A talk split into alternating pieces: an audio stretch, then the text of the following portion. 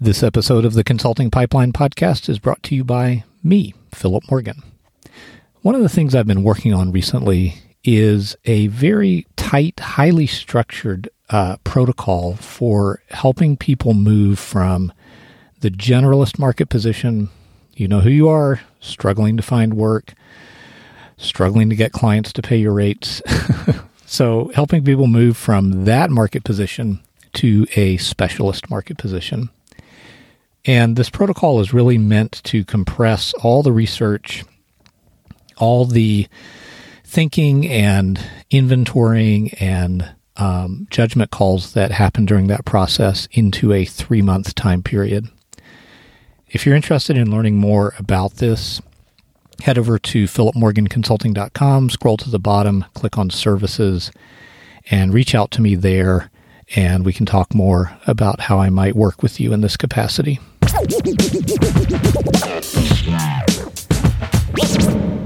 So recently, I got an email from my friend Matt Kraus. Matt lives over in Istanbul, Turkey, and he and I met through my email list. Somehow he, he wound up on my email list and would occasionally email me. Eventually, I interviewed him for this podcast. So if you head back to, I don't know, I think it's around episode 24, you'll see the interview I did with Matt Kraus there. And one of the things that I've always um, really loved about Matt is how enthusiastic, how he and I share the same enthusiasm for specialization. And he's got a really great story in his career of starting with a market vertical that had, he told me, I think exactly six clients in it. Now, not in the entire market vertical, but in the in the segment of it that was local to him. And that actually was plenty as he got further into it, things changed. And recently Matt dropped me another line via email. I asked him if I could share his email message on this podcast because I think it's super relevant to anybody who's thinking about um, specialization. So here goes.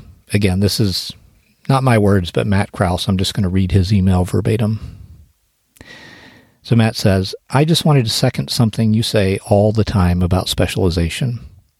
It's crazy what the room like looks like once you go through the door, but you never know what it looks like until you do go through the door. So you just have to take it on faith that the room is going to be a hell of a lot larger than you think it is initially. When I was a generalist, I thought specializing in finance was a ridiculously narrow specialization. Then I realized it was actually ridiculously broad. So I specialized in fund managers until I realized that was ridiculously broad too.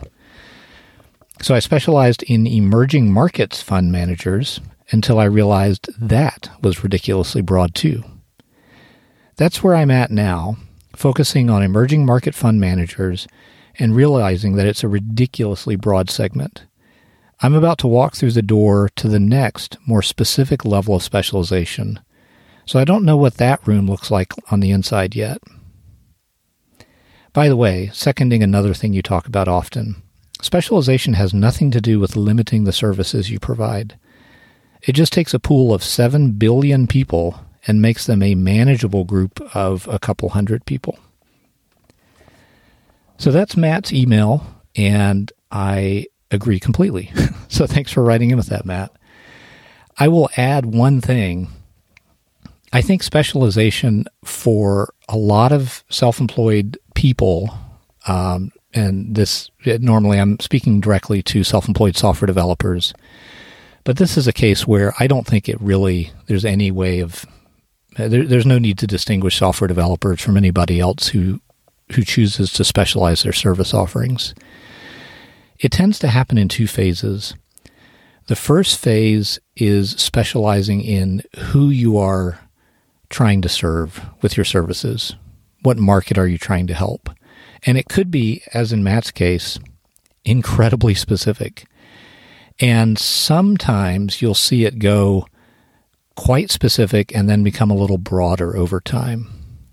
And as you gather momentum in your ability to uh, reach potential clients and interest them with your value proposition and provide really great results for them, it may be the case that you don't need that hyper specificity that you started with, and you can start to ins- expand the scope of who you work with.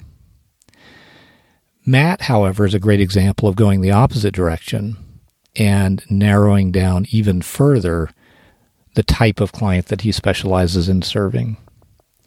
Those are all examples, though, of the first phase of specialization, which is making a very clear decision about who it is you serve. Now, there, there are other ways that you may specialize. You might focus on a horizontal problem, you might focus on a technology platform, and there's other even, um, you know, more difficult to explain ways to specialize. But the second phase of specialization for many people, although not for everybody, is narrowing down the services that you provide. In a recent DevShop marketing briefing with um, a, business owner named Pia Silva, she talked about how she specialized in both ways. So the first um, phase of specialization is picking a target market, a type of client to work with. And then for her, the second phase of specialization was changing the service offering to offer only her highest profit service. And again, when you see specialize, people specialize, that's often something you'll see. Now, the order in which it happens depends. Uh, sometimes you can actually start with specializing your service offerings, although it tends to be more effective to start with specializing who it is you serve because once you've focused on that market vertical or that type of client or that audience or whatever it is, you start to learn more about their needs and then you can fine tune your service offering to offer them services that they find especially valuable, which means that you can charge a premium rate for those services and increase your profit margin, hopefully. So, just a quick addition to what Matt said. Um, specialization itself often does have nothing to do with limiting the services you provide. But once you have specialized, you may find that you then specialize your services in order to increase your profitability. Matt, thanks a ton for writing in. And thank you, folks at home, for listening to the Consulting Pipeline podcast.